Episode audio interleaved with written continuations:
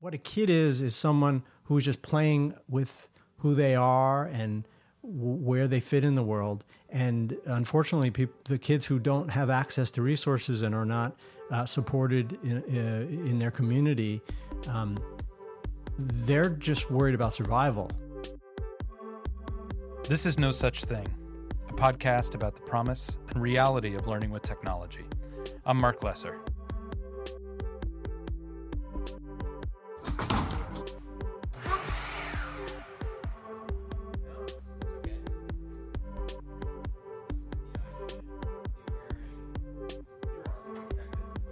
When I first showed up at Beam Center to do this series of interviews, I walked into the center and there's no fancy reception area or person greeting you. You really just happen into a working sort of shop space.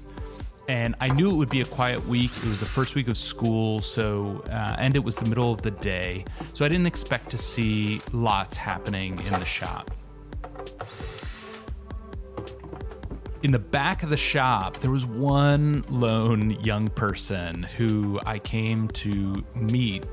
His name is Felipe Castillo, and he was he had his bike sort of parked against the shop table, and he had a bunch of hardware spread out on the table, and he was tinkering with a bunch of parts that he was making into. Um, some side panel bags uh, or panniers uh, for the back of his bike, and a um, a little case for the front handlebars where he could store uh, odds and ends while he rode. And he the the front case that he was putting together was upcycled from an old speaker, sort of the casing of an old speaker. And in that moment, I was so thrilled, not just to find a young person there who is as uh, into and geeked out about making something out of nothing as I am, to see somebody who I have no doubt when Brian and his co founder Danny put this space together, Beam Center in Carroll Gardens, Brooklyn, they had that exact young person in mind that this would be a place where young people could come together and they could know the sights and smells of the workshop and they could see how their digital world of ones and zeros is connected to the digital world of uh, their two hands and it's such a powerful space. I feel so lucky to spend some time there as an educator in New York who does a little bit of work with Beam Center. Brian Cohen is somebody who I've known for a few years now. I admire him very much. He's the type of person who has very low tolerance for lots of talk and little action. And that inspires me. I really hope you enjoy the interview as much as I did. Without further ado, check out my interview with Brian Cohen. Tell me a little bit about the history of Beam Center and uh, how we came to be sitting here in this amazing space in Brooklyn. Uh, well, like everything else having to do with Beam, uh, it, we we just followed our instincts and, and ended up in the right place. Uh, but the the history of Beam Center starts, um, well, probably starts uh, somewhere in the late '70s, where I went to uh, sleepaway camp and um, had a had a formative experience in, in the forest of Pennsylvania, um, playing music uh, with with uh, professional musicians who who did not uh, work with me as if I was a, their student, but as a, a, peer who they were you know sharing their passion with and, and collaborating with. And uh, really, from that point on, I had a fixed idea that I I wanted to uh, rep, create that kind of experience for for other kids. Um, and so uh, at um, in the early 2000s, uh, my partner Danny and I um, got the spent some time thinking about what kind of experience we would want to create in a summer camp, um, and uh, so we uh, were looking to solve a couple problems. One was uh, to um, give kids who were being raised for really as the first generation of, of to be uh, surrounded by the ever-present screen, uh, to to to show them what lied behind the perfection of those screens, um, and um, in doing that to uh, have them understand what real collaboration feels like and looks like. Um, and our, our way of getting to that was to um, design or, or to curate projects, large scale building projects, physical projects that uh, the, the campers would help to build. Um, and that became sort of the foundation of Beam Camp. And, um, you know, along with learning how to run a sleepaway camp, we also started to um, learn about, or to watch what the value of um, this kind of collaborative building where kids were learning skills um, and learning um, the principles behind ideas uh, and sort of f- finishing this these spectacular projects. Um, so uh, in 2011, we decided to try to find a place for that kind of experience uh, in a school year context. Uh, so in 2012, we founded Beam Center, um, and really with not not a real clear idea of how that was going to happen. Uh, but we were fortunate uh, to be visited one day um, in our space in Brooklyn by uh, someone who worked for the DOE in the Office of Post Secondary Readiness, who described uh, an, an, initiative called Digital Ready, which sounded a lot like um, a, uh, a teen apprenticeship program that we had just piloted. Mm. Um, and um, they for, we, they sort of got us plugged in with uh, a school called Brooklyn International High School. Uh, this was in 2013, and uh, from there we kind of started to find our way, mm. um, and un- starting started to think less about or not. In addition to thinking about like spectacular results and products, um, to think about learning objectives and and understand how that kind of uh, making of things fits into uh, you know a context like a school that is is more oriented towards uh, specific learning goals. Mm. Um, and um, and so here we are in 2017, uh, and um, we have we've made a lot of mistakes and, and experimented in a lot of different directions, but we now work with 23 schools and um, we uh, um, we make projects uh, in in most of them uh, by collaborating with teachers. Uh, very very much like we collaborated with uh, those uh, designers who designed our camp projects, uh, but where we are we are the experts in in, in making things, and, and they are the experts in what their goals are for their students. Mm. Um, and there's in addition to sort of the tangible out projects that that come about from those collaborations um, the the byproducts are probably just as important because they create learning environments that are collaborative uh, and where students who are all uniquely um, able uh, are able to contribute to those projects in the way that um, emphasizes their strengths. And and and that that is what really we feel is the value that we're bringing into the classroom context. You mentioned this connection to your your history at at camp, and uh, this episode in part is about, um, and and really a lot of the focus of this podcast is about how programs like yours uh, and places like yours impact young people's identity and. Um, the thing you mentioned about camp, uh, you know, strikes me in that it seems like it was a, a very formative moment for you uh, that you had this opportunity to uh, be in an environment with professionals uh, who, uh, in in your case, in in the music context, probably sounded amazing. We're doing amazing things. We're cool, yeah. um, and and that transform something for you, um, what is it that you hope when you think about Beam Center? Uh, the impact is on young people like Dove's identity,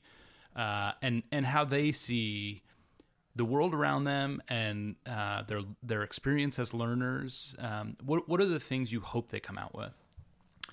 Well, I I I hope that they experience they they they experience the same kind of luxury uh, to experiment, to try on identities, to uh, be wrong, to be right, to be celebrated, to be humiliated. Uh, the same luxury that I had. Um, I, I, believe it's a child's right. I think, um, you know, we talk a lot about access that's measured in economic terms. Um, I think I think what um, affluence uh, actually affords um, is the is the the space to be a kid and to f- fantasize about what you want to do. And um, and it also affords a guide who is not a teacher. Um, and um, and I and I and I guess what we want to these these kids to feel is like they have a guide and they have somebody they can draw on, um, someone who is not there to um, grade them, um, but someone who is there to offer resources and potential futures and potential um, directions that are guided primarily from their the the student's own you know imagination fantasy uh, research whatever it is you know um, we we we often talk about students as if you know and you know this thing in chicago where they they want every high school student to have a plan before they're allowed to mm. graduate mm. um, that's that is absolute fantasy fiction uh, no one uh, has that plan. No one, not not the kid who's going to Harvard, not the kid who's growing up with all the richest resources possible. Um, we've created a fiction of what uh, a, a, you know a kid is supposed to be like when they're a teenager. Um, what a kid is is someone who's just playing with who they are and w- where they fit in the world. And unfortunately, the kids who don't have access to resources and are not uh, supported in, uh, in their community um, they're just worried about survival and they don't have the opportunity to play around. Uh, and, and unfortunately, in many communities, playing around looks like uh, some dangerous activity. Mm-hmm. Um, and um, we want to be able to give kids the opportunity to play around and play on and try on different things. Um, in our case, the, the, the context that we want to do that in is with making things.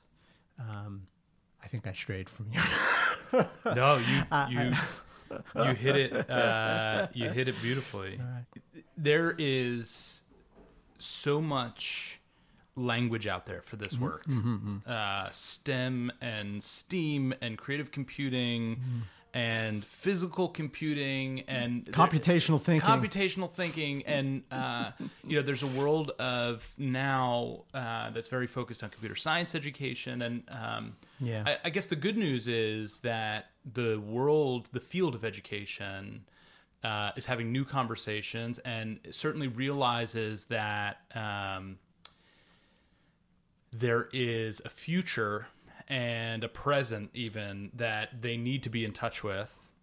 Uh, and that we're not entirely there in terms of equipping young people with the kind of skills and tools that they need, or teachers, or teachers, which is a great point. um, so, my question is, um, what's your message to educators who are coming into this space, whether it's in in schools or uh, as mentors or after school professionals.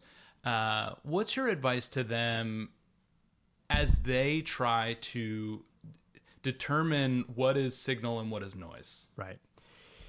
Wow. um, you, you've said it so well. Uh, I, I think, you know, there is a tendency and and we've certainly been guilty of this uh, in varying ways. There's a tendency to project your own experiences on to um, the, what you think is most useful for other people. I- I- you know, like, well, I grew up in this way, and therefore uh, these kids should be doing it this way. Uh, what's funny is that what's happening now, what's been happening, is that people are doing that in the reverse. So, very successful people, uh, tech, technology entrepreneurs, for instance, uh, very wealthy ones, are are who who have innovated um, in a particular way.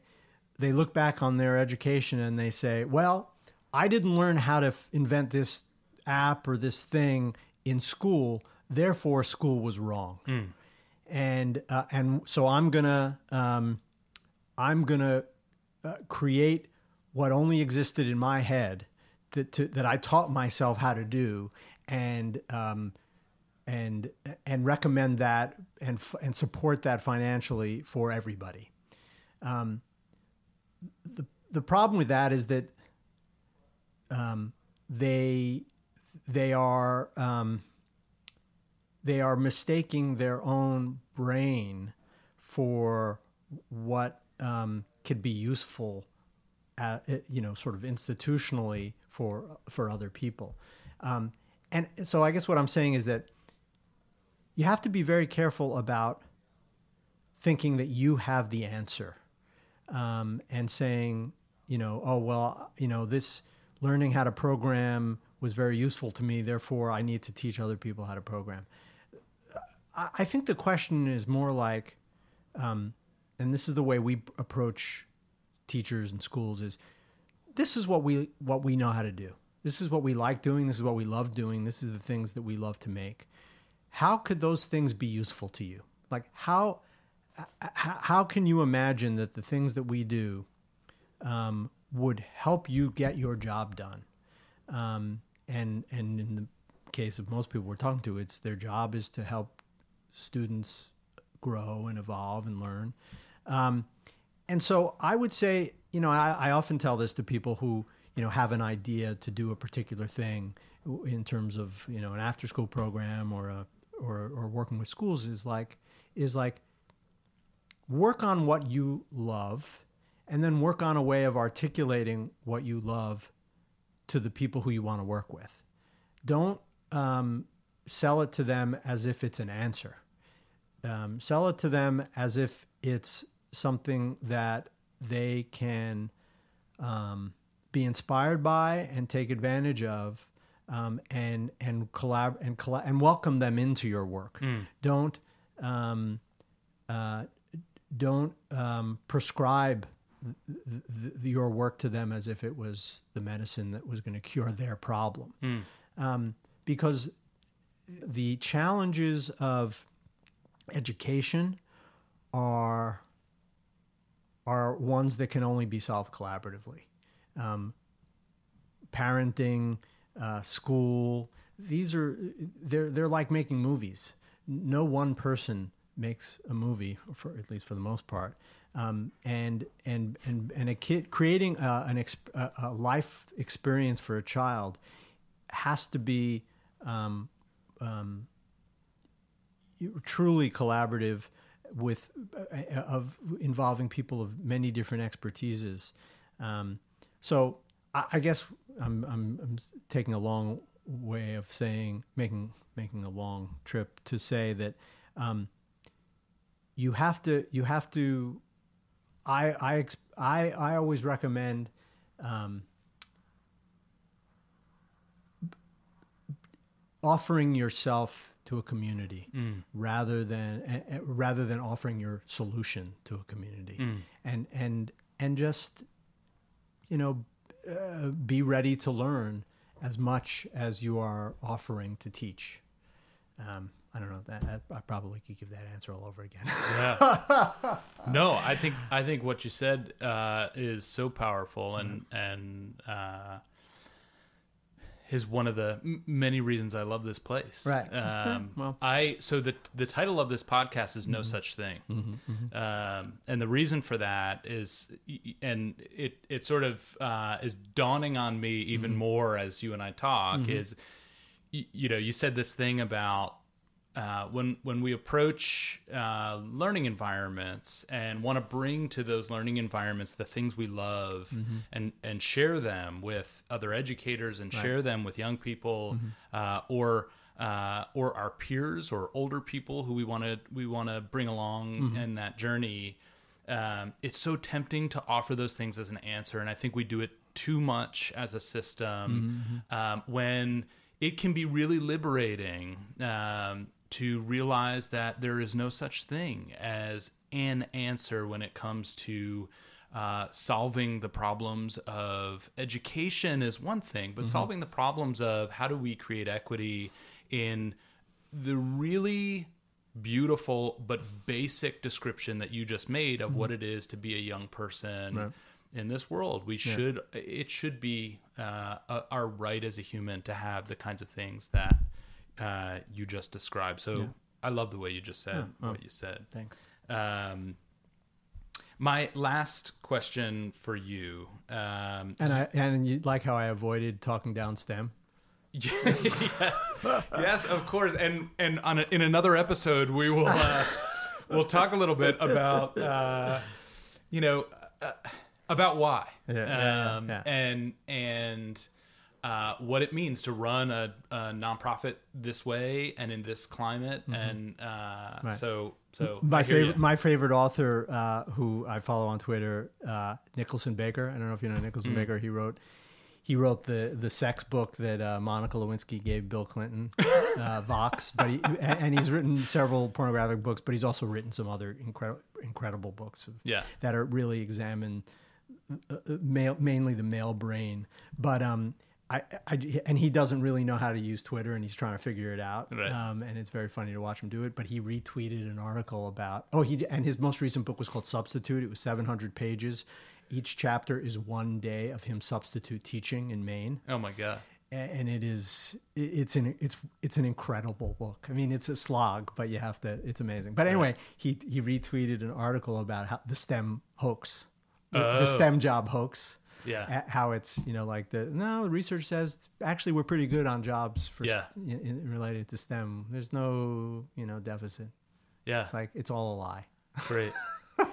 Anyway, sorry. Well, uh, I think For another that, day. That topic, well, it, you know, uh, it's an important one, and I think Yeah. especially for educators who are approaching this work, I think that there is absolutely a narrative out there about um, where where the issues uh, are, and equity is certainly one of them. Mm-hmm. Yeah. By if we're going by the data and and um, the sort of hard facts that matter.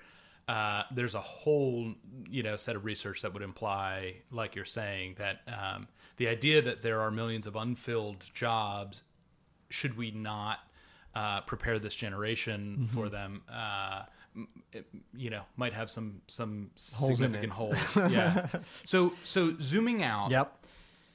what do you think the success of Beam Center and the kind of project focused pedagogy that we talked about uh, means for our ability to solve problems in the world as it is right now? Uh, wow, that's a big one. Um, you know, I think, I think the, the the problem in the world as we know it right now is are the problems that have been unresolved for hundreds of years, um, and uh, one can hope what we're seeing is a crescendo of of um, sort of stress and tension around those problems. Um, you know, we thought that um, straight up uh, white supremacy was a thing of the past. Uh, Actually, we didn't think that, but we thought that at least it was underground enough that it would it would bury itself forever, uh, or had buried itself forever. But of course, that that is simply not true. Um, but um, I think we we see making projects as the place where individual expression, collaborative effort, collective effort, and um, knowledge comes together. Um, and th- what I've just des- that the thing that I've just described is is American. You know the the and I guess I'm I'm I've, I'm taking your question to to mean American problems because we got them, but um, it's creativity, it's working together, and it's applying knowledge. Um, America is great because we have done those things. And the fact of the matter is, though the people who have done those things come from varied backgrounds, experiences, intelligences, uh, capacities, capabilities, and um, the and and and I feel that if those kinds of different expressions of c- capability are recognized earlier in the schooling process, um, that we will end up with um, people who can appreciate the the the the sort of depth and diversity of what really the American idea is, um, because obviously we we haven't done it yet. Um, the the you know you you um, it's it's funny that you know infrastructure was the thing that was going to get somebody elected this year, and yet we're not talking about infrastructure at all. But there's a reason why infrastructure was so appealing, because it requires engineers, it requires construction workers, it it it, it, it requires designers, um, and um, I think what we should be doing is building infrastructure in a classroom, um, and um, and you know, w- with all those people involved in in building something like that, it makes room for people to uh, appreciate the diversity of of, of efforts and abilities. Um, so you know, uh, to to to to give you the shorter version, I think that what what we're trying to do is is is creating an opportunity where we are making schools and classrooms where kids get to shine for what they love to do. Um, it's what has always been the key to success for most people who have been successful. and um, uh, we need to provide as many possible examples of how you can shine as possible. And the more you bring real world examples and real world tools and real world methods into the classroom, um, the the more likely you're going to have students who who who are prepared to um, to do real things. Mm-hmm. So and and uh, you know it, you you you mentioned classrooms it's also um, part of what I love about being here is that you've offered it to uh, communities in such a way that uh, you know m- maybe we can r- rethink the way we envision our all of our personal journeys as learners Um, as being um, not just the responsibility of schools um, yeah, of course. but uh, that communities can come together to create spaces like this, uh, such that we're we're learning across our whole human, you know, uh, narrative. you know. Absolutely. That's that, that's how I grew up. Uh, you know, in in the place that I grew up on Long Island, um, it it felt very much to me, and and I believe it was real that there wasn't an adult in the community whose so their primary focus was uh, enabling young people to do the things they wanted to do, and and there is absolutely no reason why a city like New York can't do exactly the same thing. And um, it is absurd that um, there cannot be zip code by zip code um, a coordinated effort to to create those possibilities for every young kid in the city. I think that's an amazing place to end. um, Brian, I love being here for so many different reasons. But um, thank you for uh, giving me the better part of your afternoon uh, between you and staff and students. Um, I I love being here for a couple of reasons. One is that. Um, you know what you described about your camp experience early on, uh, and it's it's funny. Alan, when we spoke, um, mentioned being in his his grandfather's uh, under his grandfather's wing at a at a certain point, and and for me, one of the things I love about being here is um, I my grandpa Sam was a place where. Uh, you know, you would go into this sort of dank corner of his basement where his uh, workbench was, Right. and um, it it was the smells and sights Yeah. and sounds of possibility. It was like Yeah, exactly. uh, he kept everything uh, in that space was was upcycled, right? So even the things he was keeping upcycled things in Yeah, yeah. were upcycled things, right? so he had all these baby jars full of you know old hardware that he Right. might again use at some point to solve a problem. Sure.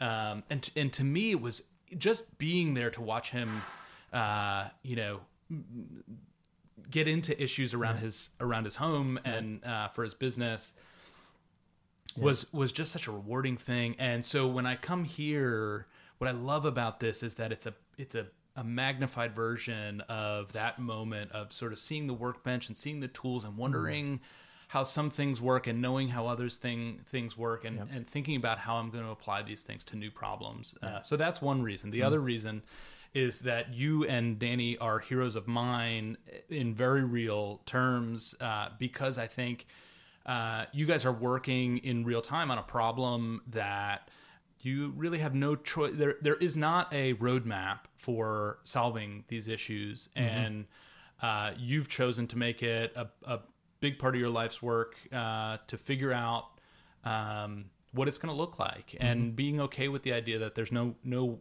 uh, one answer Yeah. to some of these problems, but committing yourself to uh, both of you to uh, you know being part of solution. So I am really grateful for the time and uh, and and for the interview. If people want to learn more about Beam, where should they go? They can go to beamcenter.org or beamcamp.org, uh, or you know they can just email me at brian at beamcenter.org. I, I answer all my emails. And on social media, where are you guys? Uh, be uh, we're everywhere uh, on Facebook. You can just search Beam Center or uh, Instagram uh, at Beam Center. Terrific. the place. Brian, thank you again. Thank- thanks, Mark. This podcast was produced in partnership with City University of New York's Master's Program in Youth Studies. Learn more at sps.cuny.edu. And Mouse, a national youth development nonprofit that believes in technology as a force for good. Find us at mouse.org. Sound assistance was provided by Alex Fleming. The tracks in this podcast were produced by Leroy Tindy, a guest in episode zero, and a young person who I once had the pleasure of working with. Find him on SoundCloud at AirTindy Beats. The podcast is produced by me, Mark Lesser, a learner like you, and our show notes can be found linked wherever you downloaded the show.